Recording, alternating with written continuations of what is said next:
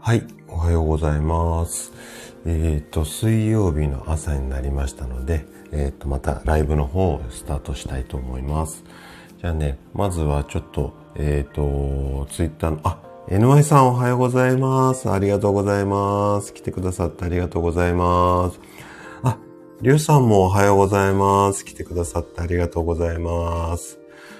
ちょっとね、ツイッターの方に告知をさせていただきますので、ちょっとだけお待ちくださいね。すいません。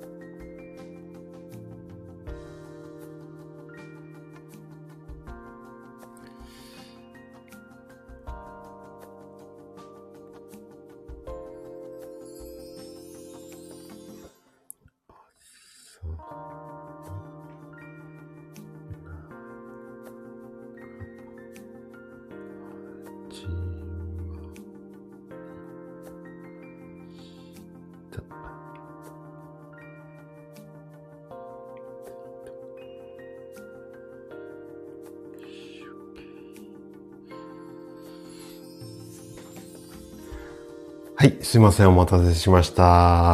はい。あ、NI さん潜りながらで全然 OK です。ありがとうございます。今日一番ですね。最近ね、ちょっと NI さんの配信、すいません、まとめ聞き、まとめ聞きになってしまっていて、歌も聞きたいし、食レポ、酒レポも聞きたいし、もうね、ちょっとまとめてドカッと、あのー、時間とって、2、3日分ドカドカって聞いてるような状態なんですけども、いつも楽しませていただいてます。ありがとうございます。あの、酒レポ、えっと、続いてますよね。すごい。なんか、日本酒だけであれだけ、私はいつも決まったやつを飲んじゃっているので、なんかいろいろこう、人が飲んでるの聞くだけでもね、すごい楽しみながらワクワクしながら聞かせていただいてます。で、日本酒もね、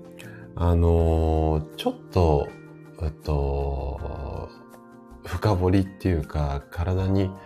いいんですよっていう話もね、どっかのタイミングでしていきたいかなというふうに思うんですが、ちょっとね、今もう、今年中にやりたいことが、もう本当になんか山盛りで、なんか全然そこまで手が回ってない状態なんですが、ちょっとね、日本酒、まあお酒は体に100%害ではないですよ、みたいなところも踏まえて、そんな話もね、いつかのタイミングでしていきたいな、なんていうふうに思っています。はい。あ、りゅうさんもね、あの、りゅうさんの配信も すいません。最近ちょっとまとめ聞きになりつつあるんですが、あのー、あれですかね、Kindle 本をリライトとしてまた出す、出す、出すっていういう表現でいいのかな。またリライトするっていうことで、はい。すごくいいですよね。私はちょっと今、まだ2冊しか出せてなくて、出しっぱなしになっちゃってるんですが、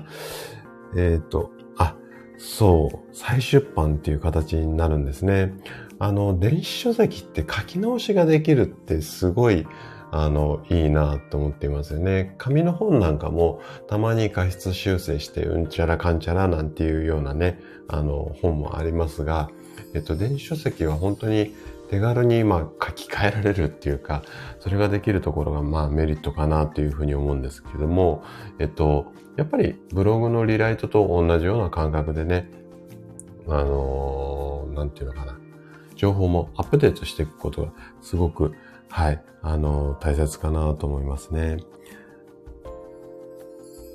あ、なるほどね。すでにダウンロードしてもらった方に届きづらいんですよね。うん。だからやっぱり、こう、何ですかね。そういう情報も届きやすいように、まあ、ある程度自分の中でこう、なんていうのかな、コンテンツもそうだし、あとはコミュニティを作る。まあ、あの、鉄さんさんのお話の中でもちょこちょこ出ていますし、私もね、あの、スタイフのメンバーシップはそういうふうにしていこうかなと思ってるんですけども、コミュニティがあると、あのー、やっぱ告知とかもしやすいし、情報も広まりやすいと思うので、まあその中で、えっ、と、お届けしつつ、またコミュニティに入られてない方に関しては、どういうふうに届けていくかっていうことを考える。まあ、そんなことがぴったりくる。そんな時代なのかななんていうふうには思っていますけどもね。はい。えっ、と、うん、改訂ではなくて再出版にしたんですね。さすがですね。このあたりもね、ちょっといろいろと参考にさせていただければというふうに思っています。私もね、あの、ブログ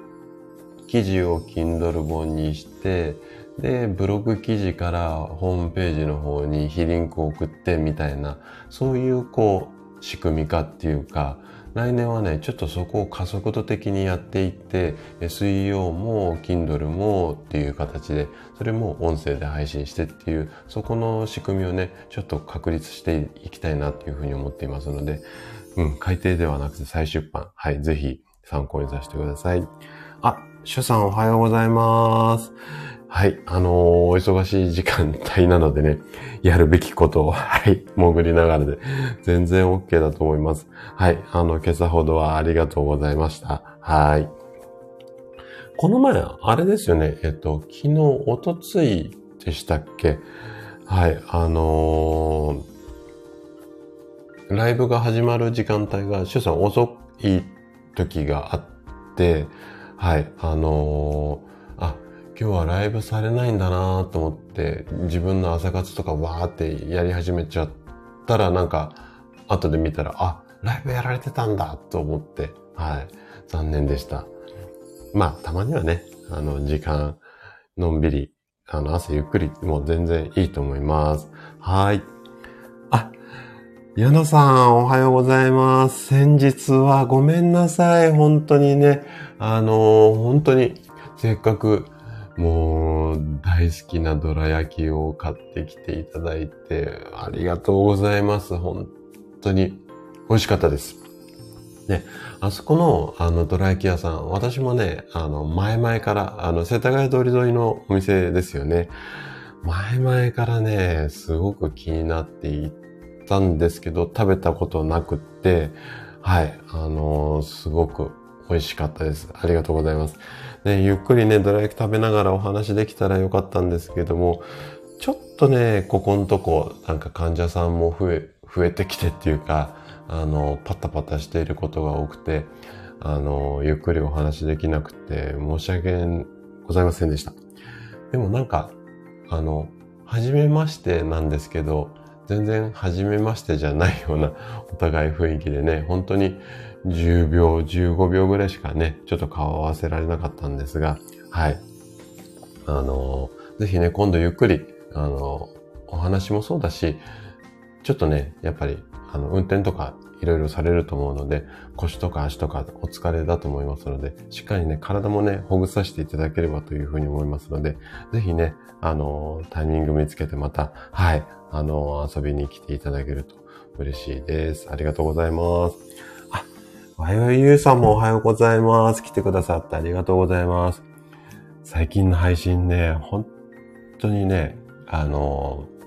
まあ、いつもね、ちょこちょこコメントさせていただいてるんですが、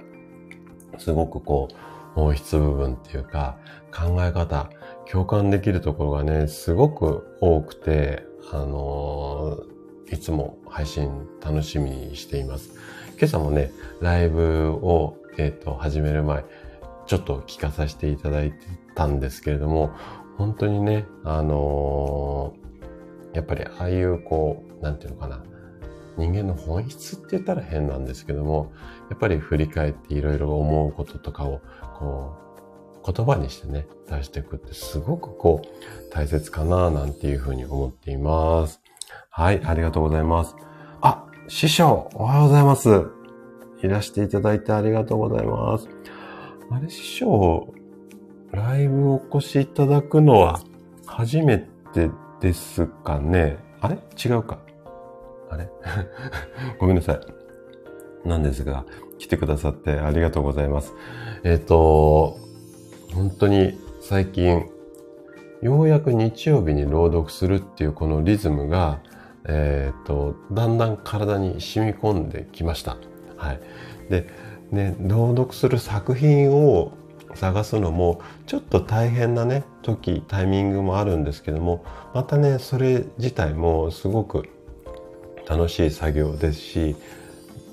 是非ね、この朗読はね、続けていきたいなというふうに思っています。で、あのー、やっぱりこう今まで十数回ですかね朗読させていただいて自分なりにもこう難しさとか思うところとかいろいろあるので是非ねあのコラボライブでねいろいろとはいあの反省会も含めてお話しさせていただければというふうに思うのでまあ年内にね1回ぐらいちょっと師匠とゆっくりお話しさせていただければなというふうに思っているので是非是非ひよろしくお願いいたします。はい。えっ、ー、と、ヤナさんはまたゆっくり伺います。ありがとうございます。うん。本当にね、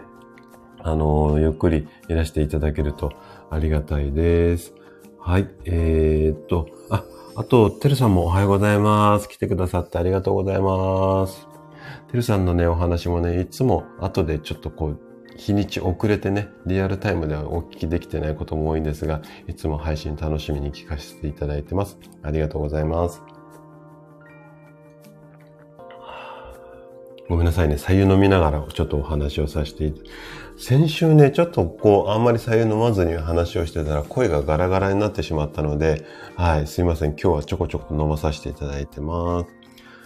はい。あ、やっぱり師匠初めてでしたよね。はい。ありがとうございます。師匠もね、早起きですもんね。はい。えー、っと、はい。あさぽんさんもおはようございます。来てくださってありがとうございます。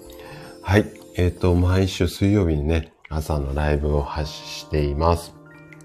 はい。えー、師匠も、私もコラボしたいです。はい。ぜひね、ちょっと、あの、タイミング見ながら、そんな急ぎじゃなくてもいいので、えっ、ー、と、あれですね、あの、日程調整してお話しさせていただければというふうに思います。はい。で、今日の、えっ、ー、と、お題なんですけれども、アイフレイル。このね、まあ、病気というか、うん、症状というか、これについてね、お話をしていこうかなというふうに思うんですが、えっ、と、先週の朝ライブで、老眼についてあれこれお話をさせていただいて、この後ね、あのー、ライブの、えっ、と、コメント欄でいろいろコメントいただいたりとか、あと、レターでもね、少しこう、ご質問とか、あの、いろいろなご意見いただいて、やっぱり、こう、目のね、問題ってすごくこう気になっている方が多いかなというふうに思って、ちょっとね、2週連続で目のお話なんですが、このね、アイフレイルっていうことについてお話をしていこうかなというふうに思っています。はい。えっ、ー、と、あ、なおちゃん先生おはようございます。来てくださってありがとうございます。そして、まあ、コメントもね、させていただいたんですが、えっ、ー、と、Kindle の出版とあと SPP、本当におめでとうございます。もう、SPP は本当にいいですよねっていうか、嬉しいし、やっぱりこう、励みになりますよね。はい。で、あの、コメントも入れさせていただいたんですが、なおちゃん先生の方、ダウンロードはもう済んでいるんですけども、なかなかね、ちょっとこう、あの、ゆっくり読む時間がうまく上手に確保できていなくて、はい、あのー、ごめんなさい。えっ、ー、と、できるだけね、ちょっと早めに読みたいなとは思うんですが、もしかしたらね、多分年末とかにこう、うん、今ね、読みたい本もね、結構超積んどく状態になっていて はい、お恥ずかしながら、なかなかね、時間のやりくりが難しい、あの、あれなんですけども、ぜひね、ゆっくりこう読んでいきたいなっていうふうに思っています。で、あの、なおちゃん先生のあの、旅のシリーズはね、すごくこう、あの、楽しみに聞かさせていただいてて、おそらく聞いたお話なんかも入っているのかなとは思うんですが、またね、文字で、あのー、聞くとすごく、またちょっと楽しめるかなと思うので、ぜひね、時間作って、えっ、ー、と、お話をしていきたいなというふうに思います。はい。えー、っとね、じゃあね、ぼちぼち本題の方に入っていこうかなというふうに思うんですが、えっと、私のラジオではね、こう、やっぱりいつまでもこう健康で長生きするために、健康寿命、ここをね、伸ばしましょうねっていうお話をよくさせていただいてます。で、健康寿命と平均寿命っていうところは、もう改めてね、お話しするまでもないとは思うんですけれども、この健康寿命を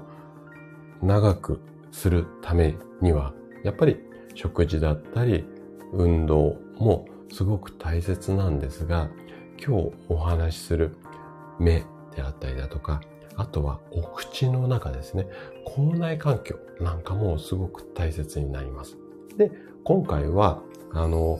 目のね、健康が損なわれた状態って言われているアイフレイル。これについて、まあ、そもそもアイフレイルっていう風に、アイフレイルってどんなもの？多分ね、名前聞いたことある方ってそんなに多くないと思うんですよ。なので、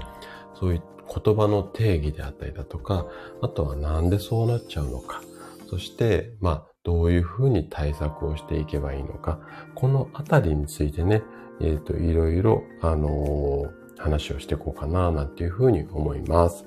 はい。えー、っと、なおちゃん先生は、ダウンロードだけでもとっても嬉しいですということで、いや、ダウンロードしたらやっぱすぐね、読みたいなとは思うんですけども、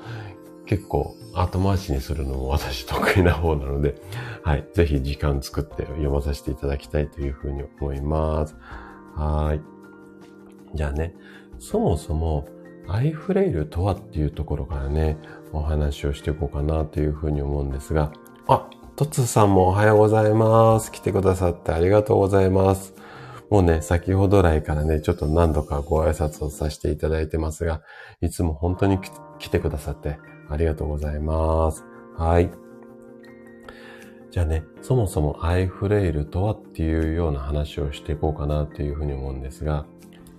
アイフレイルとは、愛は目ってことですよね。で、目がフレイル状態になっているってことなんですけども、これだとちょっとわかりづらいと思うので、そもそもそのフレイルっていうことの意味ですよね。フレイルっていうのは、まあ、加齢って言葉は私あんまり好きじゃないので、年齢を重ねたっていう言い方を変えますけれども、年齢を重ねたことによって、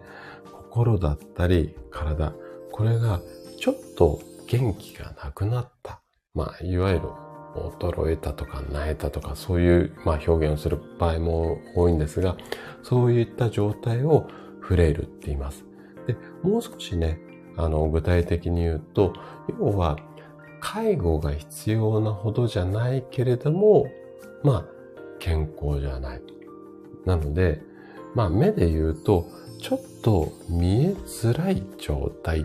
ていう感じな表現でいいと思うんですけれども、要は、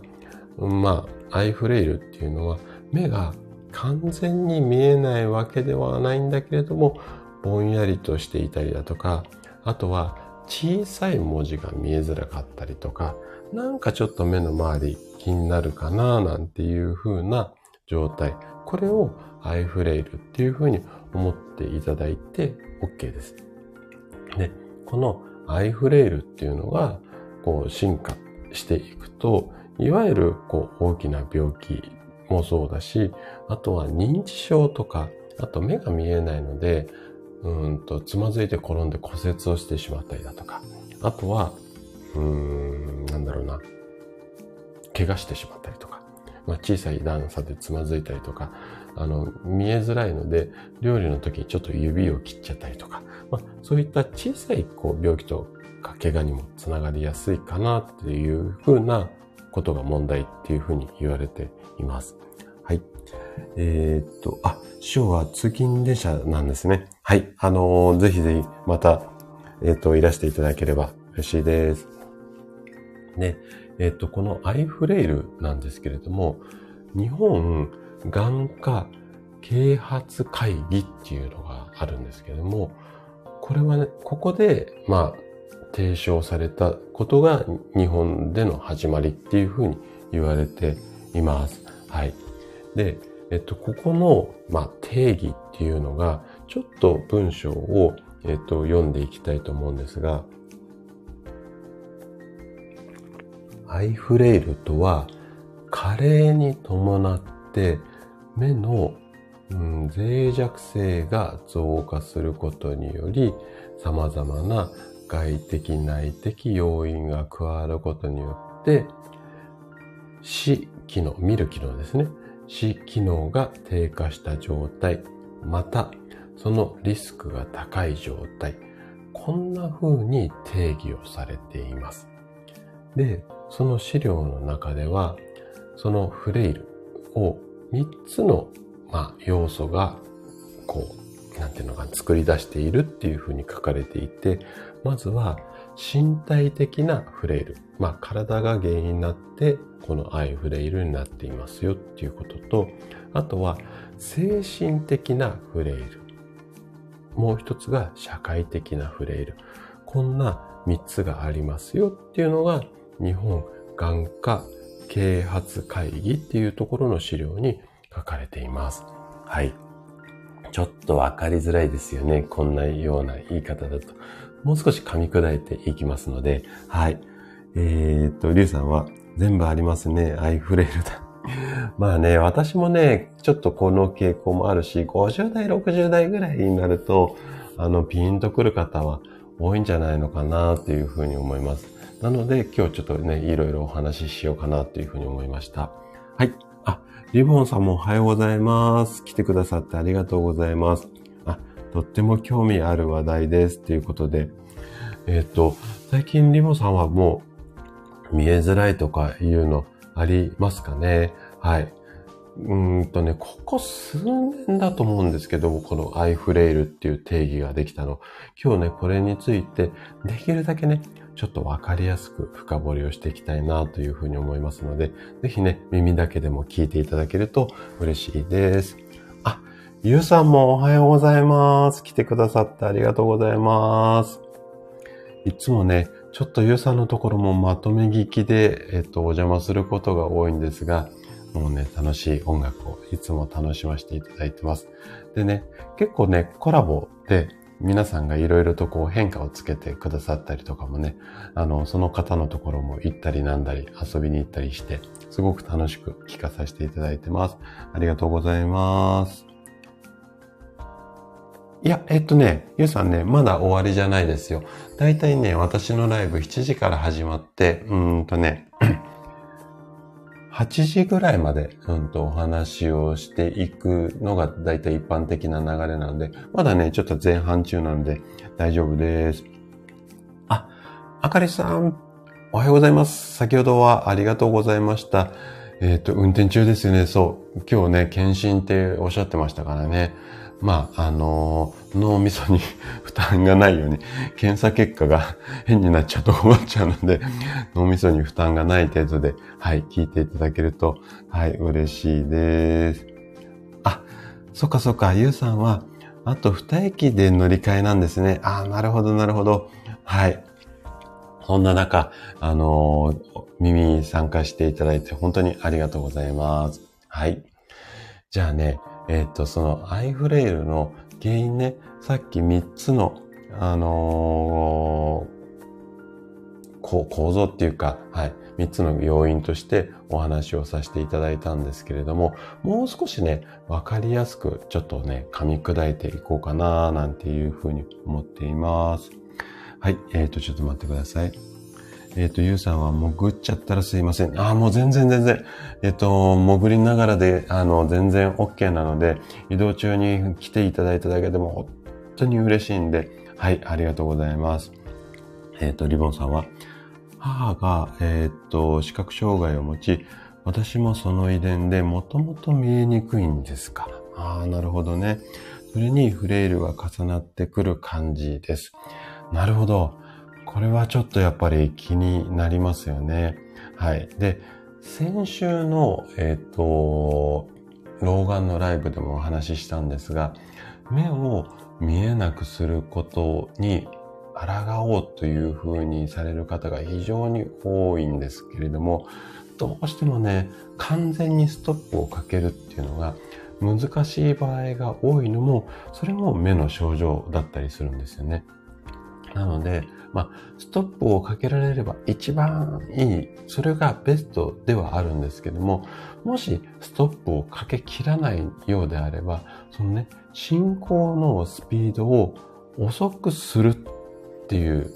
うん、ことをすごく大切にしてもらえると健康寿命も長くなるので、まあそういったスタンスでも聞いてもらえるといいかなというふうに思います。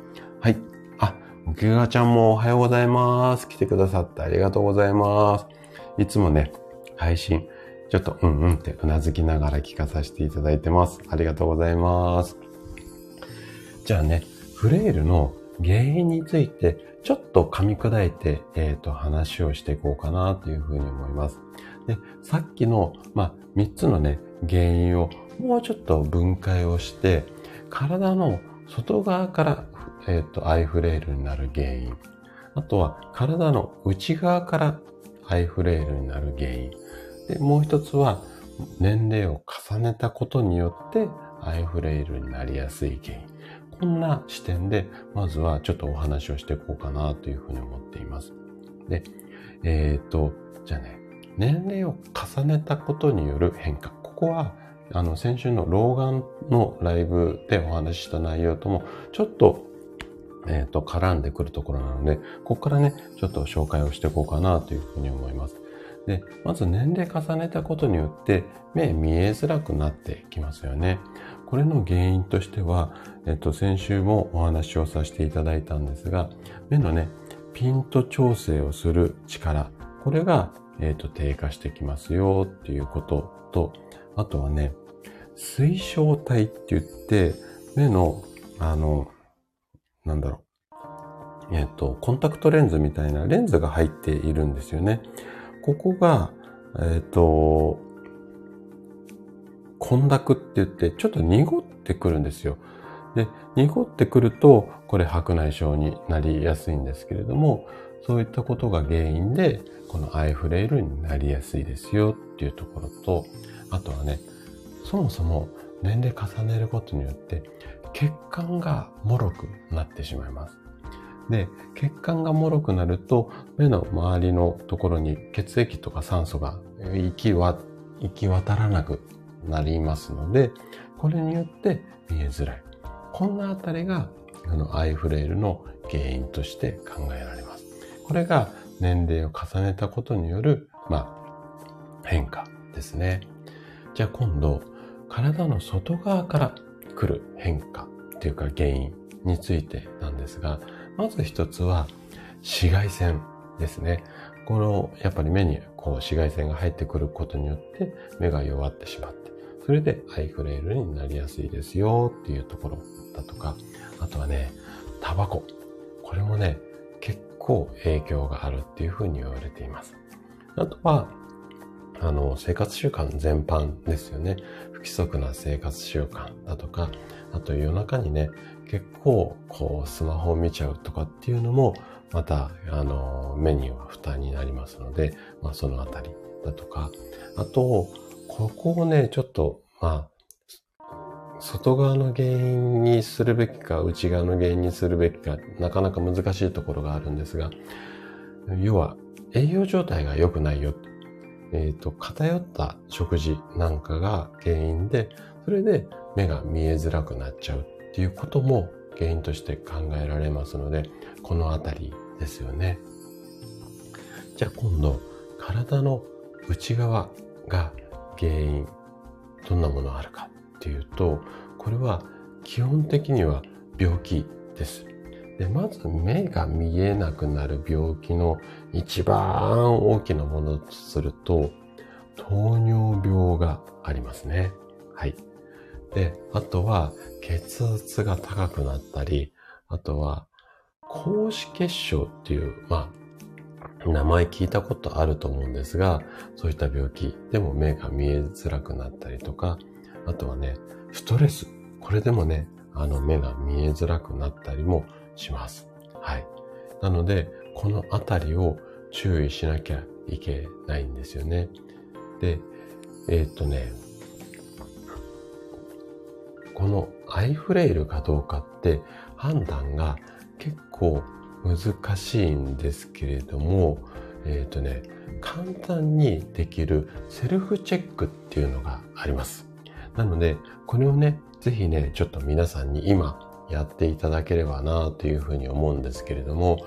これから私がいくつかこういうことありませんかっていうような質問をしていきます。で、何個当てはまるかっていうのをちょっと指でこう数えてもらってもいいし、まあ紙にね、ペンで正しいっていう字も書いていただいても OK なので、えっ、ー、とね、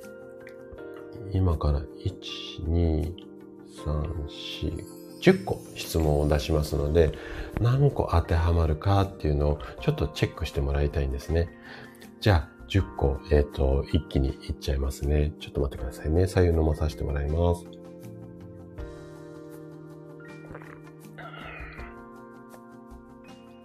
えっ、ー、と、じゃあ行きますね。まず一つ目の質問です。最近目が疲れやすくなった。これ、うん、そうだなって思う方は一つ丸ですね。はい、次です。夕方になると見えにくいことがある。うん、こんな場合はチェックしてください。はい、次です。新聞や本を長時間見ることが少なくなった。次の質問です。食事の時にテーブルを汚すことがある。要は、ちょっとこう、こぼしちゃうとかっていう状態ですかね。箸でつかめないっていうのもそうだし、あとは口に持ってこうと思ったらポッと、ポロッと落ちちゃう。まあ、こんなようなことが、あの、ある場合は、ここチェックですね。はい。次の質問です。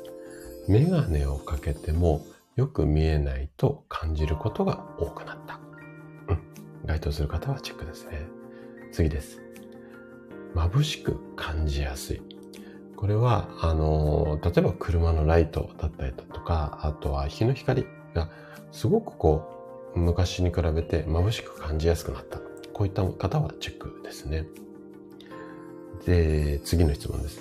瞬きをしないとはっきり見えないことがある。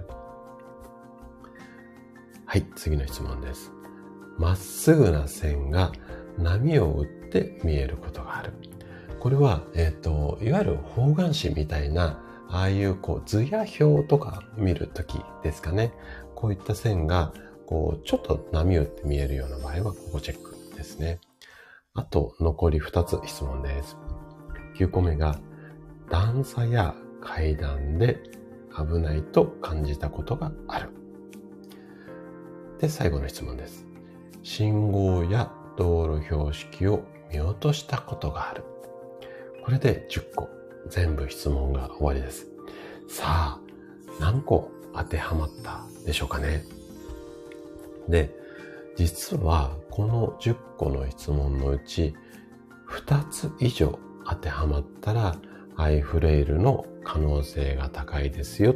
まあ、こんなセルフチェックになります。ぜひね、ちょっとチェックをしてみてもらえると嬉しいです。はい。じゃあ、ちょっとコメントに戻りますね。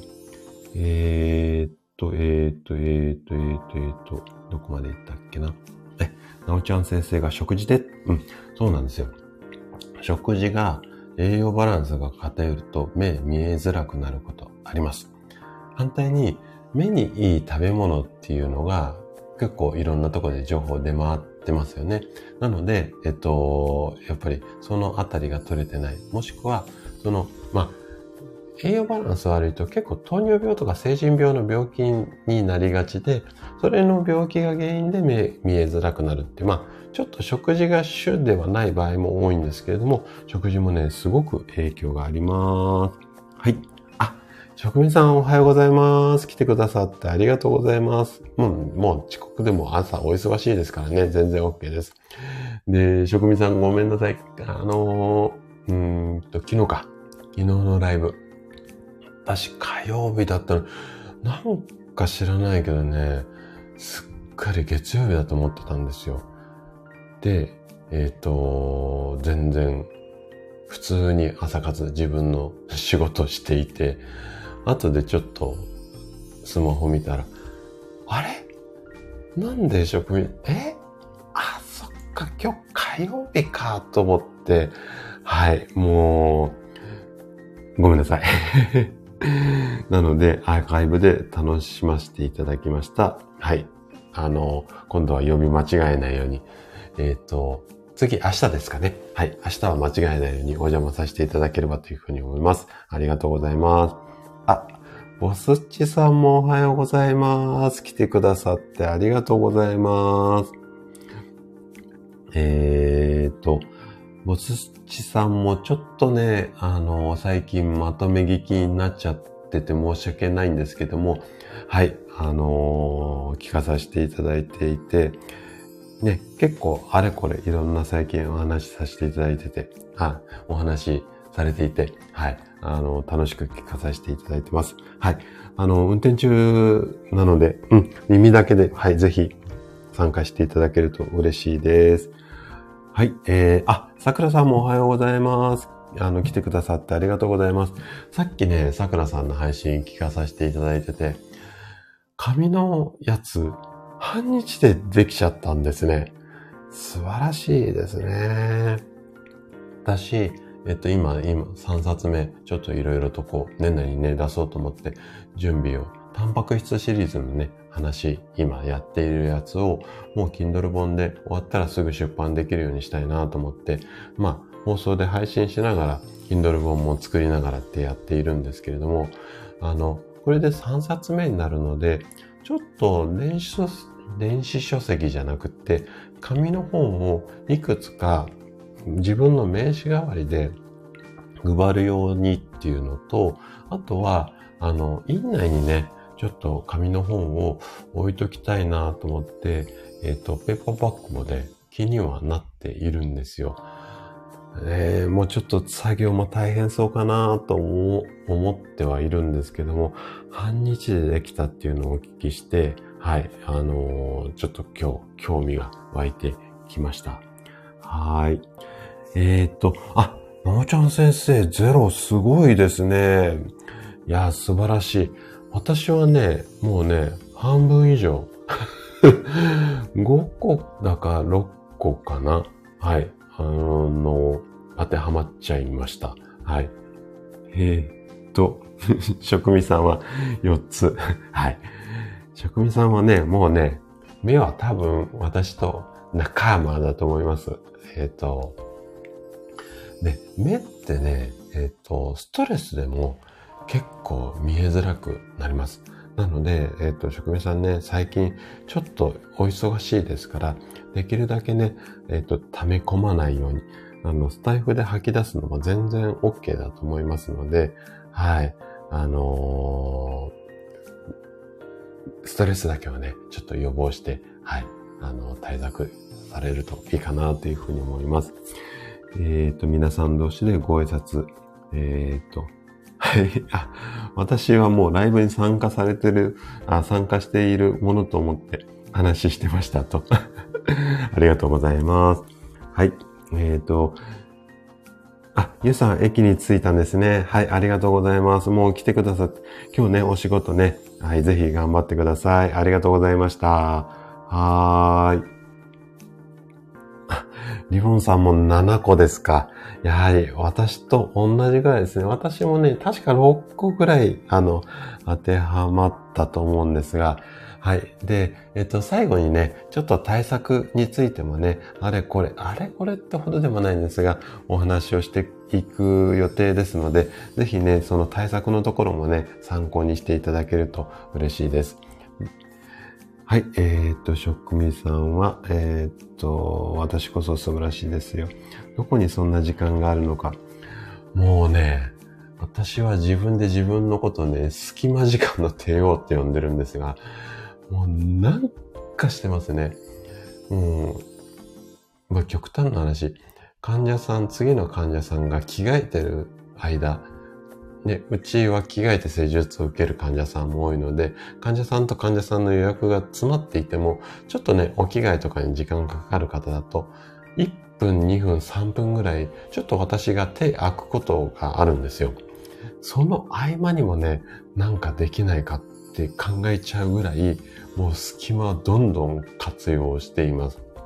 あとは、もう駅まで歩きながらスタイフとかは、もう確実に、えっ、と、そこの隙間時間を使っていますかね。はーい。えー、っと、と、なおちゃん先生は、最近は10センチ以内がぼやけるようにっていうことなんですが、まあね、なおちゃん先生、ご安心ください。もう着実に、確実に、あのー、だんだん私たちの仲間の方にお越しいただけるような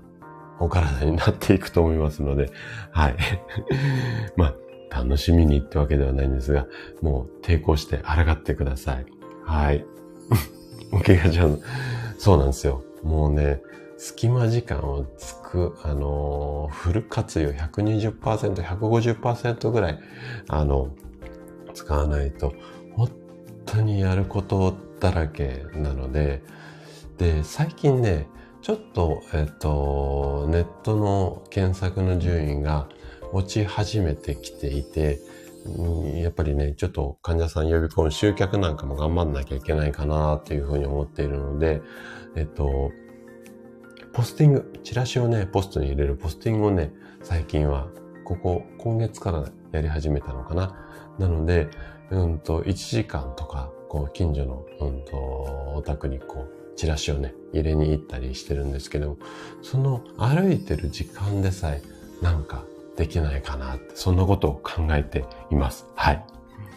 えーと、ナチャー先生は、女性ならわかるかもしれませんが、ネックレスの留め具を見ながら止めるのが難しくなってきてショックです。ああ、なるほどね。あれは細かい作業ですよね。えっと、うちの奥さんが、えっと、うんと、洋裁っていうか裁縫っていうか、ボタン付けとか、まあまあ、私がね、それ、家事で唯一できないのが、こう、針糸仕事なんですけども、まあね、あの糸、針に糸通す作業を、最近、老眼鏡を使いながらね、やり始めてきて、やっぱりお互いちょっと年取ってきてるんだな、なんていうのを、はい、思っていますけれども、まあ女性はね、アクセサリーとかね、あのー、多いと思うので、はい。その辺でだんだん年齢を感じるんじゃないのかな、なんていうふうに思っています。うん。あ、大人の階段っていいですね、表現ね。なおちゃん先生ね。大人の階段登っています。うん、す。そっか。あの、医学の教科書を見るとね、加齢に伴いって言葉をすっごく出てきてそれがね、私見るのとか読むの、すごく嫌で、大人の階段っていうの、いいですね。はい。この表現なんか上手に使えるといいですかね。はい。えー、っと、職味さんは、私は隙間時間だらーっとして、あのね、職味さんね、多分、普段の生活、結構やるタスクが多いと思うし、あの、飛び込んでくるね、お仕事も急に電話かかってきて動かなきゃいけないとかっていうのがあると思うんですよ。なので、やっぱり、そのね、あの、隙間の余裕がないと、多分、女性ってみんなそうだと思うんですけれども、結構飛び込みの仕事って多いと思うんですよね。お子さんがとか、うーんとご両親がとか、いろんなこう、うん、まあ仕事もそうかもしれないけど、なので、男って決められたことをやるの結構得意なんですけども、臨機応変にやるのは女性の方が絶対的に得意な方が多いと、私は個人的に思っているんですよね。なので、男は結構ね、きちっとこう決められたルートっていうか、もう隙間があればもうくまなく作業しても OK だと思うんですが、女性はちょっとぐらい隙間があった状態で、あの、生活される方が多分元気で長生きっていうか健康でいられると思うので、はい、もう全然ね、だらっとするの全然 OK だと思います。はい。なおちゃん先生、ウェルカム。うん、そうですね。もうね、しっかり階段登っていただいて、はい。まあ、あの、普段の私の配信では、うん、階段を一段ずつ、もしくはそこでね、牛歩戦術じゃないけども、足踏みしてもいいですよっていうような配信してますが、もうね、私たちのお仲間に来るんであれば、もう本当に一段飛ばしでもいらしていただいても 全然 OK だと思います。とか言いながら、やっぱりね、抵抗はしていただいていいと思いますので、できるだけね、階段登らないような、まあ、ヒントをね、あれこれお話をしていこうかなって、これからも思っています。はい。で、えー、っとね、じゃあ最後ね、あのー、アイフレイルにならないために、えっ、と、こんなことしましょうっていうようなお話をね、最後にさせていただこうかなというふうに思うんですけれども、えっ、と、あ、職人さんね、ありがたいお言葉。うん。私は女性に結構甘いですからね。はい。なので、えっ、と、隙間時間だらーっとしていただければ OK です。はい。じゃあね、最後、ハイフレイルにならないために、えっ、ー、と、できること。まあ、ならないためにっていうか、進行を遅らせるためにっていう方が言葉的には合ってるかなっていうふうに思うんですけれども、はい。あのー、対策をね、話していこうかなというふうに思います。ごめんなさいね。今、最初ちょっと飲まさせていただきました。で、まずは、えっ、ー、と、目の定期検査。これをしっかり受けるようにしていただけるといいかなというふうに思います。ね、やっぱりね、視力がどうだとか眼圧がどうだっていうのを定期的にね、うんともうまあ一年でも半年でもいいと思うんですけども、まあ眼科に行って定期的にチェックするっていうのはやっぱりいいと思います。で、数字、あの、皆さんね、健康診断とか定期的にやられてると思うんですが、検診のその場で出た結果で一喜一憂するっていう方が非常に多いんですけども、で、今回は引っかからなかったから OK とか、今回は引っかかったからダメだとか、そういうことも確かに大切ではあるんですけども、1年ごとに前回の数字がこれで、今回の数字がこれで、こう数字をね、チェックをしていって、変化、あの、同じこう、A 判定でも、健康診断とか、まあ、目もそうなんですけども、こっからここまで、例えば50から100までの間だったら OK ですよっていうような基準値っていうのがあると思うんですよね。で、その間に入っていれば OK っていうんじゃなくて、前回50だった数字が今回60になってるとか、ね、60だったのが50になってるとか、いろいろ変化があると思うんですよ。なので、その枠の中に入っていれば OK じゃなくて、その、例えば50が60にこう、10は数字が悪くなったとしたら、なんで10悪くなっちゃったのかな。そこの原因をしっかり確認をしていく。そこがね、すごく大切になるので、この定期検査を受けながら数字の変化を見比べる。ここをね、すごく大切にしていただきたいなというふうに思っています。はい。あかのさんもおはようございます。来てくださってありがとうございます。今日は、えっ、ー、と、アイフレイルっていうことについていろいろとお話をさせていただいて、で、アイフレイルってどんなものかなっていうお話からずっとスタートして、最後、今ね、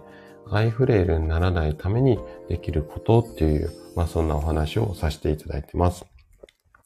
えっ、ー、と、ワイワイさんは、えー、眼科には全然行ってないです。うん。あのね、患者さんとお話ししていても、眼科と歯医者はなんか用があるといかないよっていう方も非常に多いんですけれども、まあね、定期的にこう検査で1年に1回ぐらい歯医者さんなんかね、3ヶ月に1回でクリーニングなんて言われてますけども、そんな風に活用するのいいかななんていう風に思います。はい。じゃあ一一つ目の対策は、えっ、ー、と、目の定期検査をしましょうっていう話ですね。はい。うん。なおちゃん先生も眼科行かないですねっていうことですよね。お、桶川ちゃんは眼科も歯医者も月1で行ってます。素晴らしいですね。いやー、すごいすごい。それはすごいですね。月1で行っていただいてるなんていうのはね。私はね、あの、コンタクトなんですよ、普段。あの、お休みの日はメガネなんですけども、なので、えっ、と、コンタクトレンズを買うときっていうのは、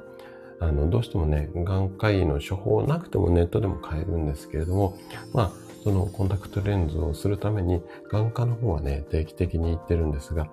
歯医者の方はね、ついついサボりがちにちょっとなっていますかね。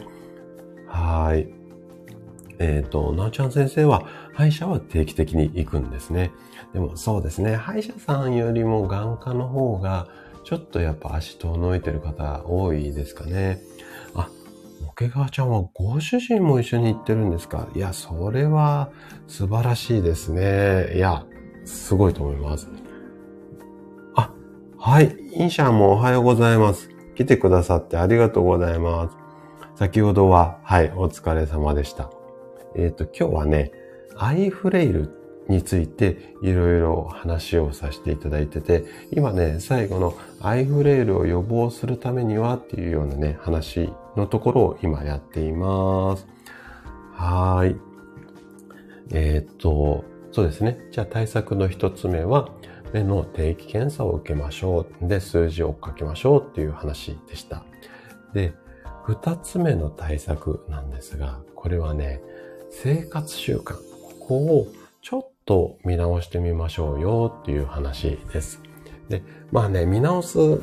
ことたくさんあるんですけれども、まず一つ簡単にできるっていうか、これだったらやりやすいよっていうところからですね。で、先ほど原因のところでもお話ししたんですが、えっ、ー、と、紫外線。これはやっぱりね、できれば避けていきたいので、まあ、サングラス。もしくはサングラスだとね、今ね、マスク生活じゃないですか。外歩いてる時も。私はちょっと外出っていうか外歩いてる時マスク外しちゃう人なんですけども、でマスクにサングラスってまあかなりね、怪しい人になるので、そういうのがちょっと嫌な方は、あの、つばが大きいっていうか、日差しが大きいような帽子、このあたりもね、上手に活用していただければ、だいぶね、紫外線防げると思いますので、なので、まず紫外線をサングラスとか帽子を使って防いでくださいっていうところですね。あと、もう一つは、これは、まあ、うんと、人によってになると思うんですが、タバコ。ここはね、あの、やっぱりタバコって、目にはね、すごくこう、悪いんですよ。なので、まあ、できればタバコはちょっと、うん、避けるっていうか、やめるっていうか、そういう風にしてもらいたいっていうところと、もう一つ、これは病気ですね。で、先ほども言ったんですけども、血圧が高かったり、糖尿病。この辺はね、すごくやっぱり目の、うん、目だけじゃないんですけども、目に、えっ、ー、と、影響を与えやすいです。なので、まあ、ここはね、食事とか運動でっていう話にはなってくるんですが、高血圧、あとは糖尿病は、あの、できるだけ、こう、生活習慣を改善して見直すようにしてください。はい。ここが生活習慣を見直すっていう二つ目の対策ですね。はい。はい。おけがちゃんも紫外線ね、ちょっと対策をしてください。じゃあ最後、最後は、えっ、ー、と、私が得意な食事のところですね。はい。で、食事は、えっ、ー、とね、まあ、目にいい食べ物をしっかり取りましょうとか、食べ物じゃなくてサプリを取りましょうっていうふうに言いたいところなんですけども ごめんなさい。ちょっと採用飲まさせてくださいね。で、確か先週の老眼のところでも話をしたと思うんですが、まあ、キーワードとすると、ルティンだったりとか、アントシアニン、で、EPA とか DHA っていうところにはなってくるんですけども、もうちょっとね、踏み込んで、えっ、ー、と、いくつか紹介をしていきたいなというふうに思います。で、えっ、ー、とね、目でいい食べ物っていうことで、もうね、取り組みやすいものからで OK なので、ダーってご紹介をするので、自分で好きなものとか、あとは食事に取り入れやすいものがあれば、積極的に食べるようにしてみてください。まずは、意識したい栄養素の一つが、ビタミン A です。うん、で、これどんなものに入っているかっていうと、小松菜だったり、人参だったり、かぼちゃですね。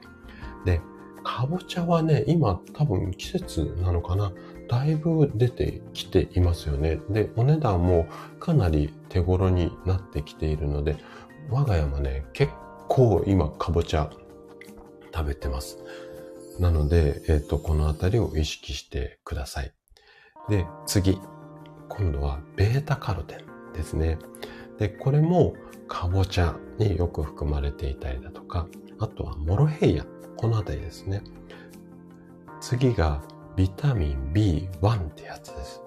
ビタミン B1 はどんなものに含まれているかっていうと、豚肉だとか、あとはお豆の類ですね。このあたりに多く含まれているので、ビタミン B1 ですね。次がビタミン B12 ってやつです。でこれはお魚、どちらかというと貝とか、まあ、卵によく入っているんですが、しじみだったり、イクラですね。はい、この辺りに入っているので、でここまでだと、やっぱりお野菜とか、あとは貝類、この辺りをしっかりとりましょうっていう話ですね。もう少しね、あのー、目にいい栄養、お話をしていきますので、はい。えー、っと、インシャンは、えー、好きでも食べてない場合も多いので意識したいですね。うん。本当にね、ちょっとね、目はね、必ず皆さん通る道だとは思うので、やっぱり食べ物なんかもね、じわじわ効いてくるはずなので、えっ、ー、と、ぜひね、意識してもらいたいですね。はい。で、えっ、ー、と、次の栄養素。これはね、結構皆さんお名前聞いたことあるタウリンですね。で、タウリンは、あの、食べ物で言うと、マグロだとか、あとはサバ、お魚に結構含まれています。で、こういうお魚でも取りやすいし、あとは、あのタコとかイカ、あのあたりにも入っているので、結構ね、お酒のつまみなんかは結構タウリン多めのものが多いです。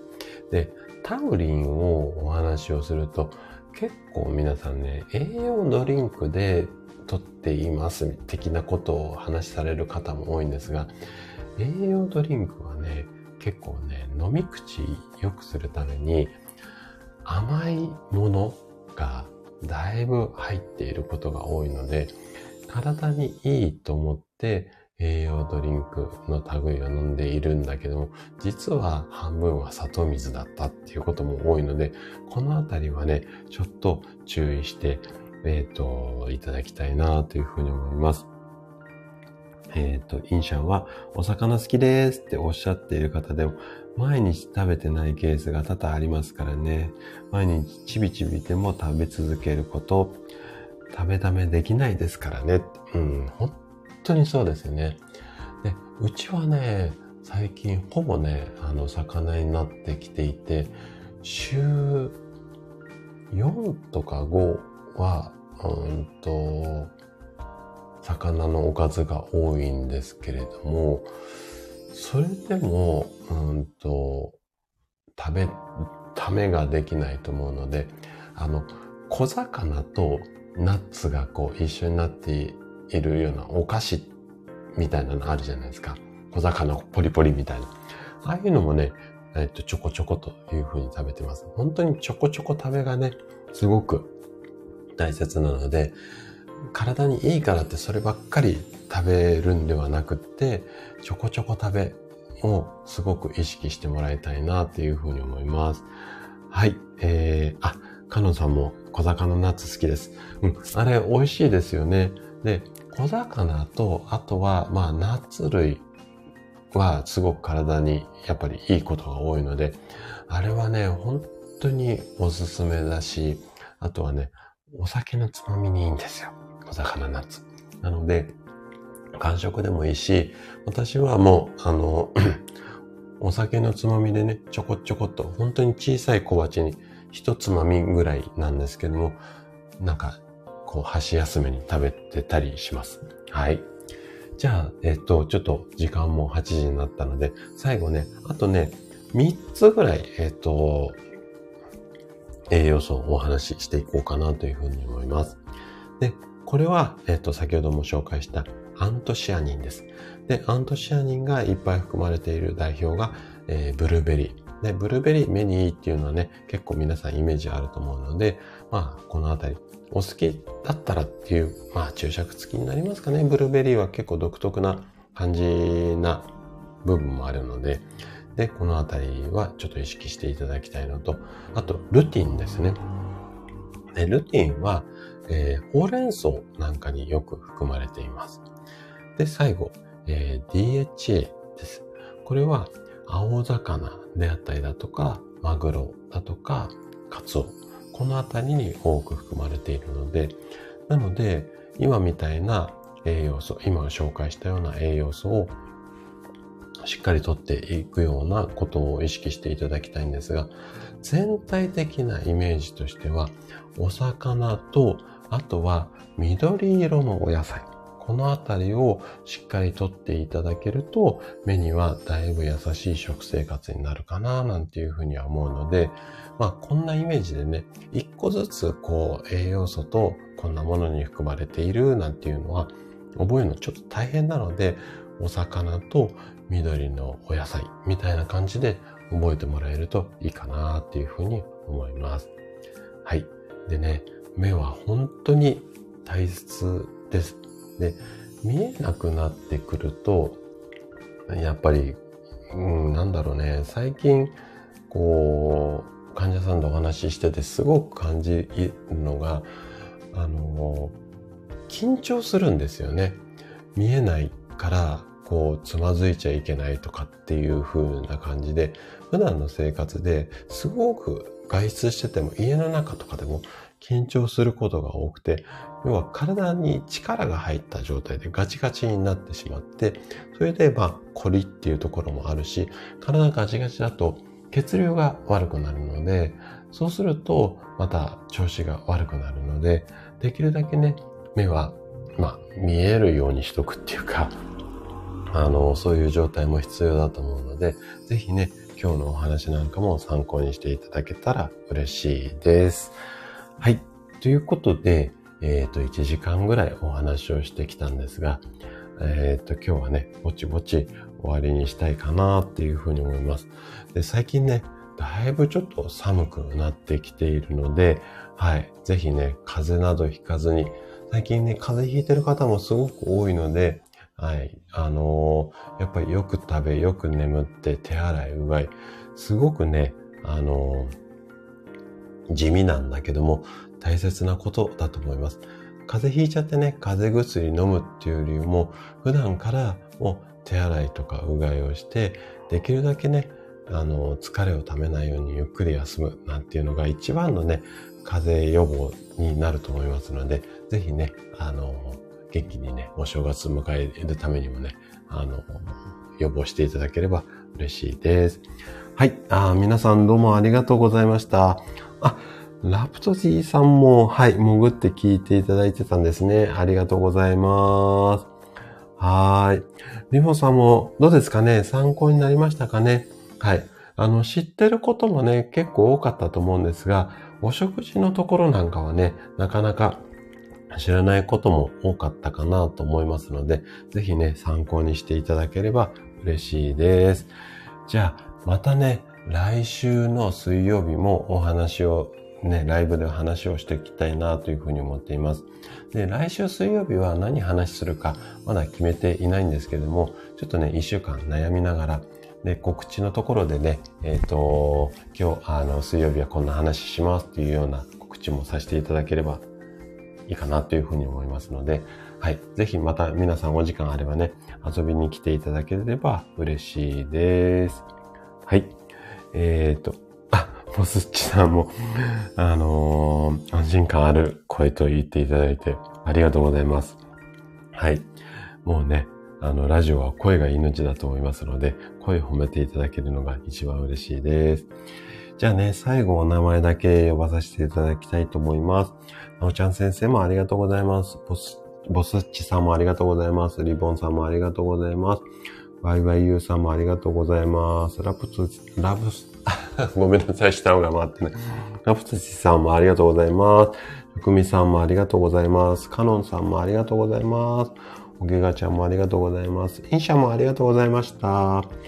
えー、っと、なおちゃん先生もありがとうございます。